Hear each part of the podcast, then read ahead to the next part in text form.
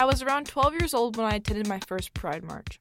I tagged along with my mother because a friend of hers canceled on her, and I had conveniently come out as bisexual to her a couple months earlier. When we talk about the gay window, talk about this gay consciousness, speak to young gay people and talk to them directly. They look right at you and say, yeah, this is perfectly true, and I never thought about it before until this moment. So that in effect what we have been doing is talking to gay people and telling them to recognize what they know.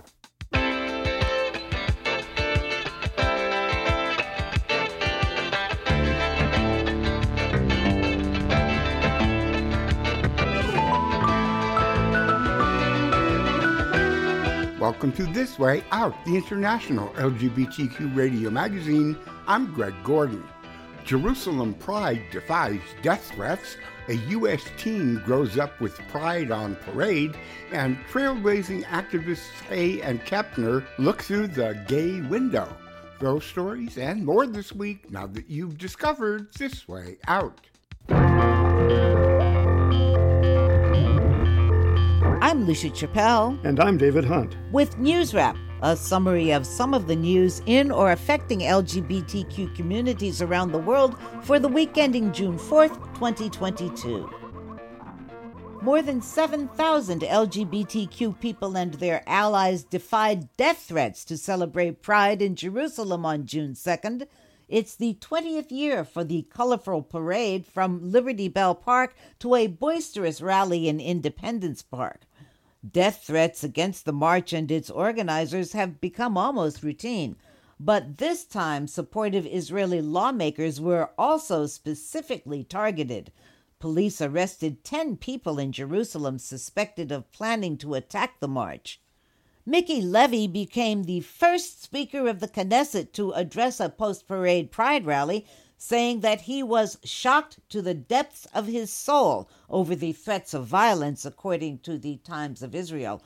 The leader of Israel's parliament told the crowd, So I came today to stand against this evil specter. You are entitled to love who you want. You are entitled to marry who you love. You are entitled to raise a family like anyone else. These are not privileges, these are basic rights for every citizen in the country. Despite Levy's cheerleading, civil marriage is not a basic right for anyone in Israel, regardless of sexual orientation. Marriages there can only be conducted and registered by religious authorities. Social Equality Minister Meirav Cohen and Public Security Minister Omer Barlev joined Levy in the march. Barlev called the parade a victory of light over darkness, a victory of sanity over extremism. Tel Aviv hosts the country's largest Pride celebration in the coming week. Right wing U.S. Senator Marco Rubio of Florida had his axe to grind against a Pride celebration this week. Along with a few other anti queer lawmakers, he forced the cancellation of a drag queen storytime scheduled to launch the season for a library at the Ramstein, Germany U.S. Air Force Base. Rubio absurdly claimed in a letter to Air Force Secretary Frank Kendall that the event would be a gross abuse of taxpayer funding to place children in a sexualized environment. Military officials have issued inconsistent explanations for the cancellation. One claims that a more inclusive event is in the works.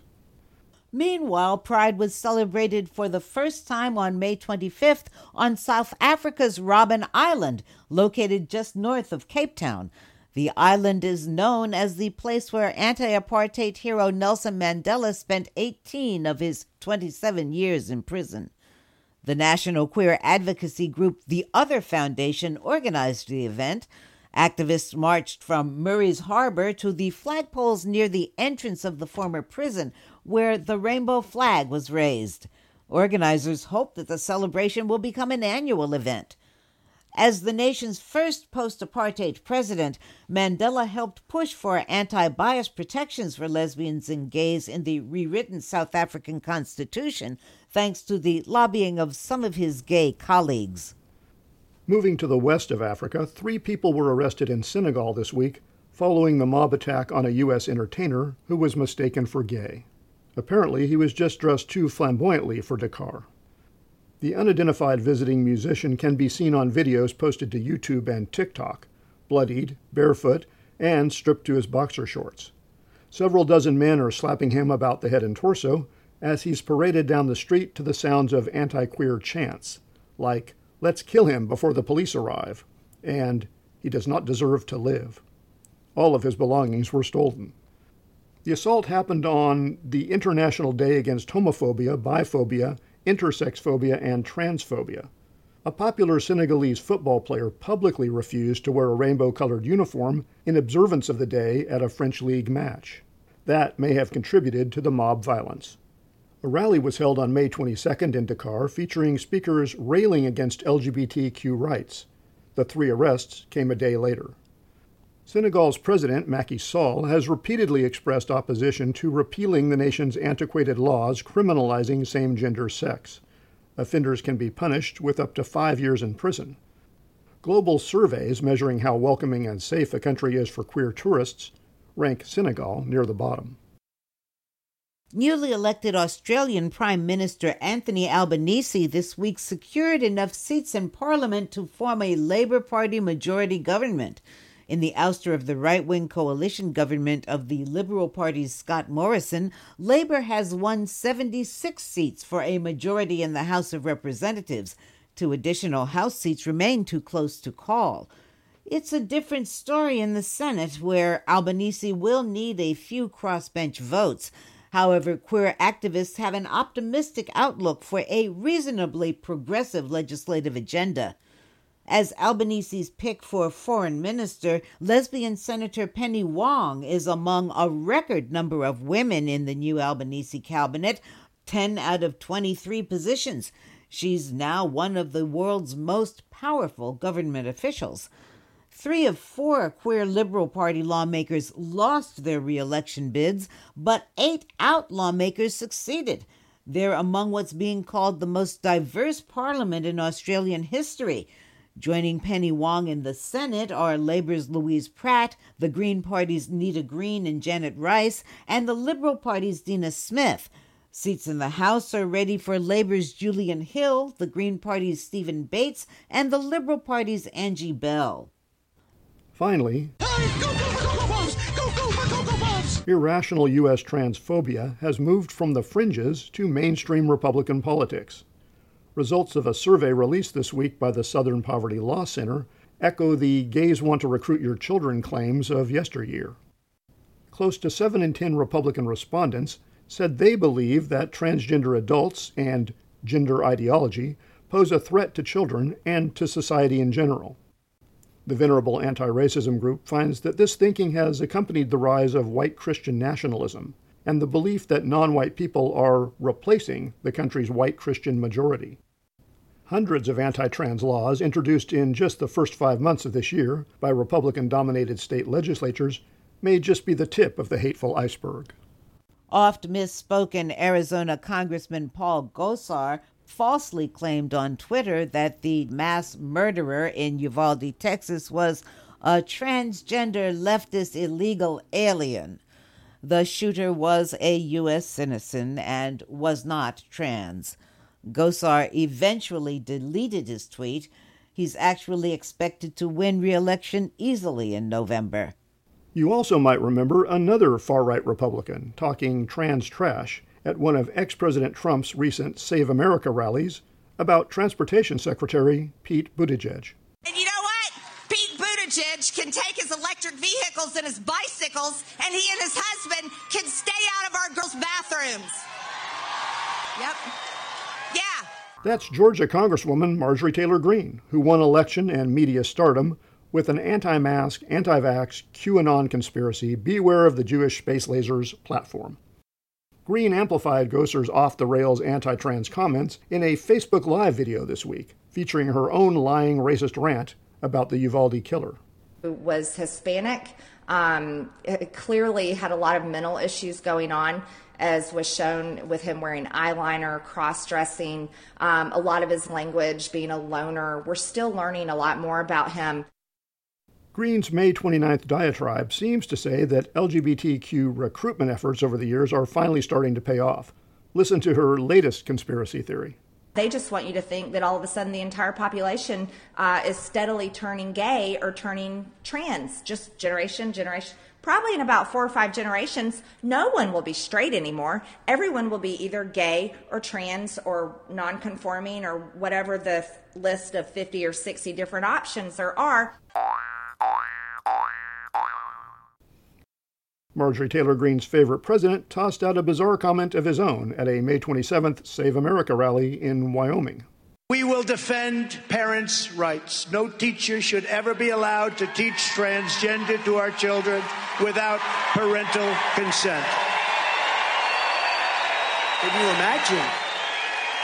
No, Donald, we sure cannot.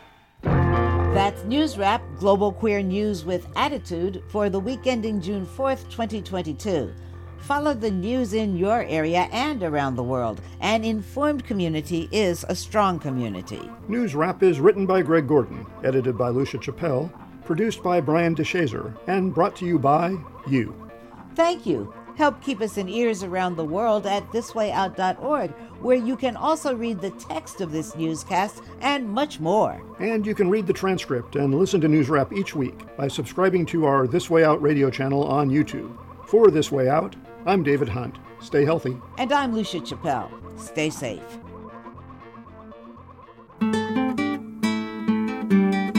This Way Out is supported in part by contributions from our listeners. Some give a little each month, some make a larger annual contribution. More information and a link to give are online at thiswayout.org. Thank you. We are people who have been thrown up generation after generation throughout the millennia by the forces of natural selection. And through that, we are able to act as a mirror to see certain things that the straights can't possibly see. Such as? Two movement icons talk about the such as later in the program. But first,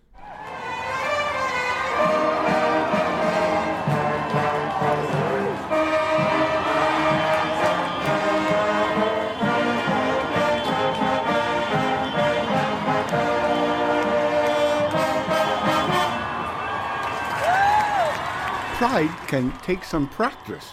As the festival season hits full swing in the U.S., Outcasting Overtime queer youth broadcaster Shoshana is heading for New York City with a few parades and some helpful lessons already under her belt. This is Outcasting Overtime for Media for the Public Good, creator of Public Radio's LGBTQ youth programs. Hi, I'm Shoshana, an Outcasting youth broadcaster. I was around 12 years old when I attended my first Pride March. I tagged along with my mother because a friend of hers canceled on her, and I had conveniently come out as bisexual to her a couple months earlier. The first couple of marches I attended, my mom and I were actually in it. In those early marches, I tended to make mistakes. For my first parade, I tried to incorporate the colors of the bisexual flag into my eye makeup, but I definitely overestimated my skills as a makeup artist because instead of the sunset inspired look that I was going for, I ended up looking like I had two fresh black eyes. The outfit I wore for my second parade consisted of a blindingly neon rainbow t shirt, a pair of rainbow basketball shorts that I bought in the Pride section at Target, and a pair of bedazzled Converse sneakers, which I didn't think to break in beforehand. Those shoes obviously ended up being a huge mistake because I wound up walking the last half of the parade in my Sesame Street socks. In the months following my first parade, I had begun to hear people label it as a march. As I've gotten older, I've learned more about the events that caused Pride to exist in the first place.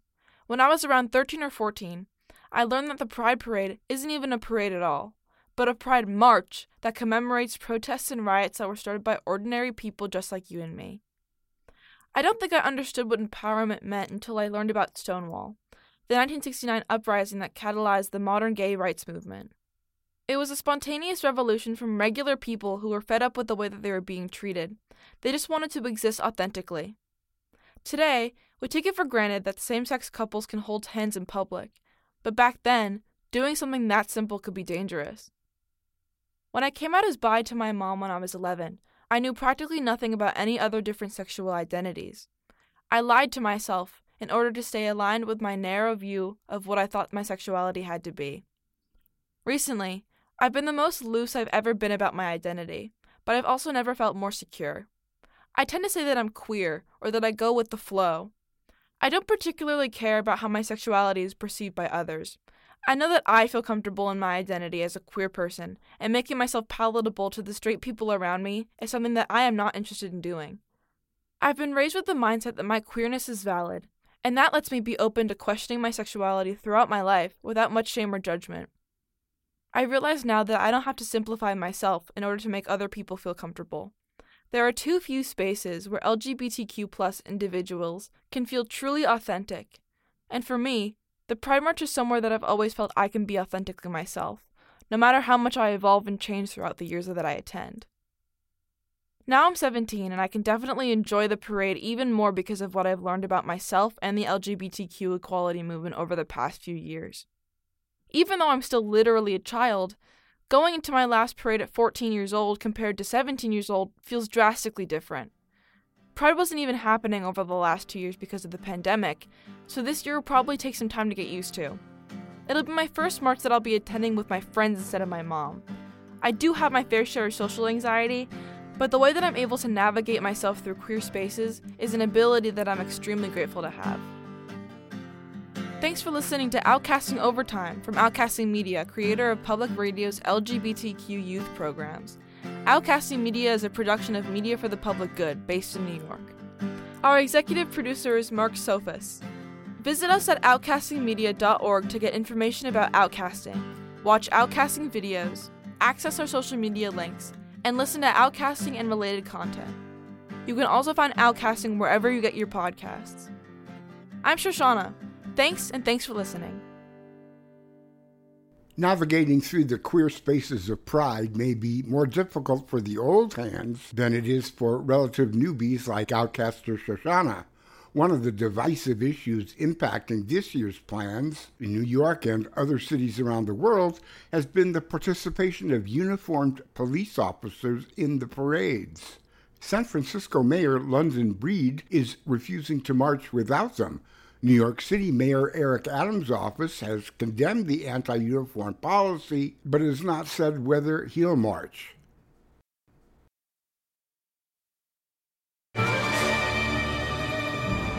I'm a little tired of the weary throwaway line that there is no such thing as the gay sensibility. Of course, there is such a thing as a gay sensibility. Of course, gay men and women think in some fundamental ways differently from straights. It is not just about what we do in bed, it is about the echoes in the culture of who we are or who we aren't. Hi, I'm Clive Barker. Listen to This Way Out.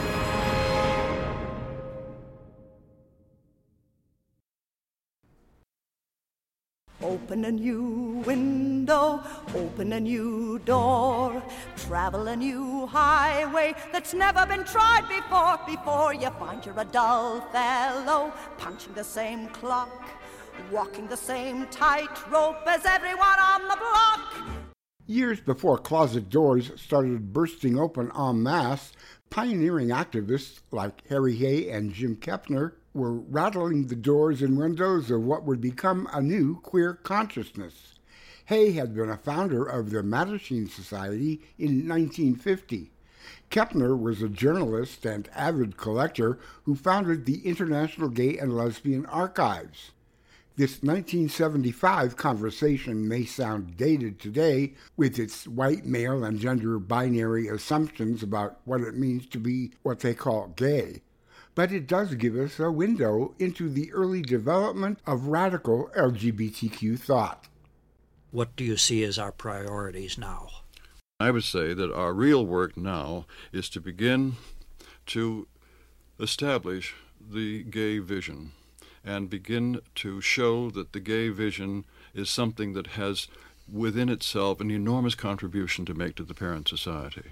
We are people who have been thrown up generation after generation throughout the millennia by the forces of natural selection. And through that, we are able to do certain things. We are able to act as a mirror to see certain things that the straights can't possibly see. Such as? Well, among other things, we have ourselves played this role. Most of us, I mean, any of us who are, say, past 40, have probably had the experience of being what is known as the office queen. And the office queen is usually a person to whom everybody seems to have uh, some reason for wanting to tell secrets to. So, in, in effect, we become people who explain the men to the women and the women to the men. Now, realizing that we ourselves by the time we were 15, had to learn to see the way the straights see in the world, or we would probably have been beat to death. You know, we, could, we wouldn't have been able to get through junior high school. But we have our own gay window. And to the extent that we begin to appreciate and become conscious of the fact that we have our own window on the world, our own value judgments. We are generally non-competitive, non-aggressive people. We learn very, we very early find that we want to cooperate with people at a point when that hasn't been explained to you yet, and where that's not where the kids are at all. The straights take their aggressive competition as a matter of course. If we're going to play in that peer game, we have to learn it, and we have to learn it very hard because it's very difficult for us to do, which means, among other things, we have to learn to copy the straights. We not only copy the boys, but we copy how the boys do it. So we know that when the girls react to us, they react to us in a way so that they, they're not going to get wise to the fact that we're different, and the rest of the boys aren't going to notice that we're any different too. So we learn how to do these things. And therefore, once we realize that we can see through their window and our own gay window, we can actually have a triangular vision. We would not keep reappearing under the laws of natural selection over the millennia if we didn't in some way favor survival. And now I'm suggesting that if that is the case, that we begin to use it consciously and begin to act in, re, in, a, in a responsible way to the spiritual survival of our family, namely Homo sapiens. In other words, to begin to talk subjectively rather than simply objectively when we talk about the gay window, mention the gay window, talk about this gay consciousness, speak to young gay people and talk to them directly. They look right at you and say, yeah, this is perfectly true, and I never thought about it before until this moment. So that in effect what we have been doing is talking to gay people and saying, telling them uh, to recognize how, what they know. They will say that we're helping them to know what they know, or mm-hmm. calling them to understand what they know, because they may never have understood it before, but the moment that we mention it to them, they sort of reach out as though they were kind of pulling words out of your mouth, and we just go right on from there. We know exactly what we're talking about. You mentioned the other day the interpretation of uh, Major Shakespeare sonnet, which has the gay implication. When first your eye, I eyed. Mm-hmm. Now, we have to recognize that the moment that any gay person reads that line, we know exactly what he's talking about because we've been going around eyeballing, eyeballing people. This is this is our way of recognizing each other, whether we're in Japan or New Zealand or what's the other place there that I used to love so much, um, Herzegovina uh, or the United States. yeah, well, I, I don't know about Bosnia, but Herzegovina, you know, if I eyeball an, another eyeball, I know what he's talking about. He knows what I'm talking about. Significant um, that a fairy wrote the story of the ugly duckling.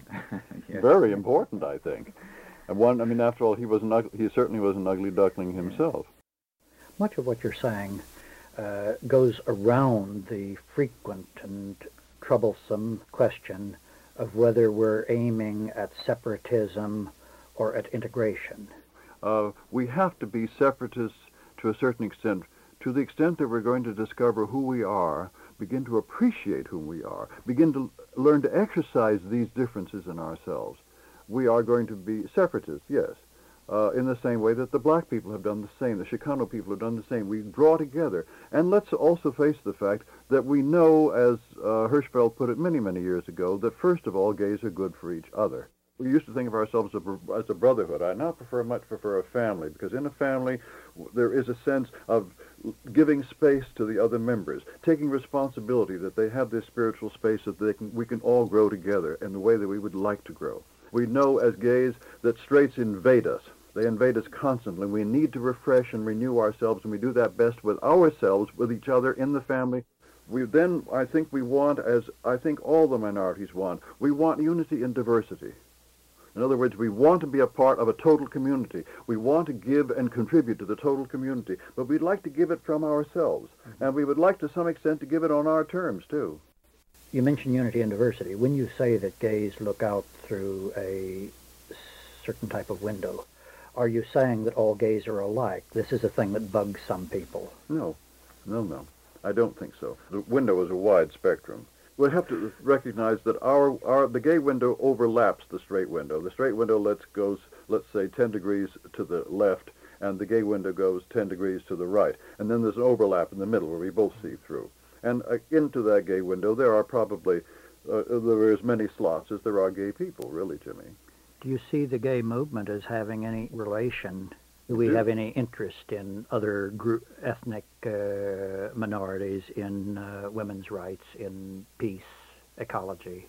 Of course we do. I mean, when you come right down to it, the fact that we're tossed out of the nest early, the fact that we smell wrong to our fathers by the time we're three and four in a great many cases, you know, this old business about it's because Papa treated you wrong at four. I don't think it ever occurs to our psychologists that maybe we smelled wrong at four, and Pa was reacting to that to the ugly duckling and not to the nice little white ones that ought to be doing this and that. Well, anyway, the fact that we have been out of it and uh, very early means that a great many of us have been examining what we call the unexamined assumptions of the total society an awfully long time and finding them wanting and then beginning to say, no, you know, I wish I could tell them that all they have to do is stretch a little bit to the right or a little bit to the left, and they would have a much more whole thing than they have, and that would include me. And I want to be, I want to be included. I don't want to be separate. I think that in a way, uh, much of the oppression of all of the third world people, all of the minorities, is equally true for us. And because it's true for us, we should be joined with all of them. And you would see then that the chief goal of the gay movement is along social, spiritual lines rather than just law reform and claiming our seat on the bus. exactly. We don't belong in the nest. We don't belong inside the ghetto. And certainly the gay ghetto is as deadening and as uh, sucking in on people as any other ghetto is.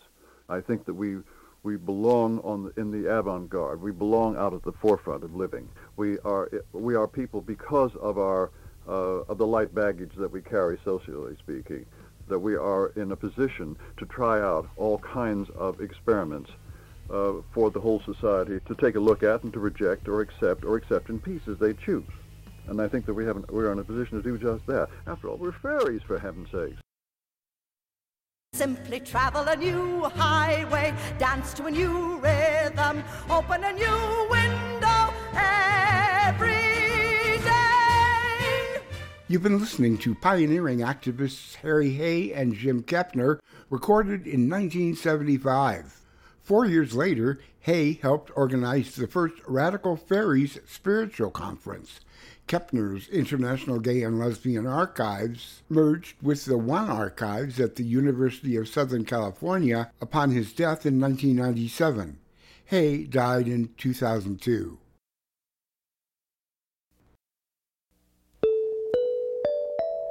Thanks for choosing This Way Out, brought to you by the nonprofit Overnight Productions. Some program material this week came from Lucia Chappelle and David Hunt, produced by Brian DeShazer, and from Outcaster Shoshana, produced by Mark Sopas. Angela Lansbury performed some of the music you heard, and Tim Wilson composed and performed our theme music. This way, our thanks to Kicking Assets Fund of the Tides Foundation, the Ivana Foundation, a bequest from Christopher David Trentham, and donors Judd Proctor and Brian Burns, and Richard Merck and Brad Payton of Silicon Valley. Listener donors make this program possible. Thank you. Look for This Way Out Radio on social media, email info at thiswayout.org, or write to us at P.O. Box 1065, Los Angeles, California 90078, USA. I'm Greg Gordon. We thank you for listening online at thiswayout.org and on 2MTM Coonamble, New South Wales, WHYS Eau Claire, Wisconsin, KAOS Olympia, Washington, and a wide array of community terrestrial and internet radio stations around the world, including this one. Stay healthy, stay safe, and stay tuned.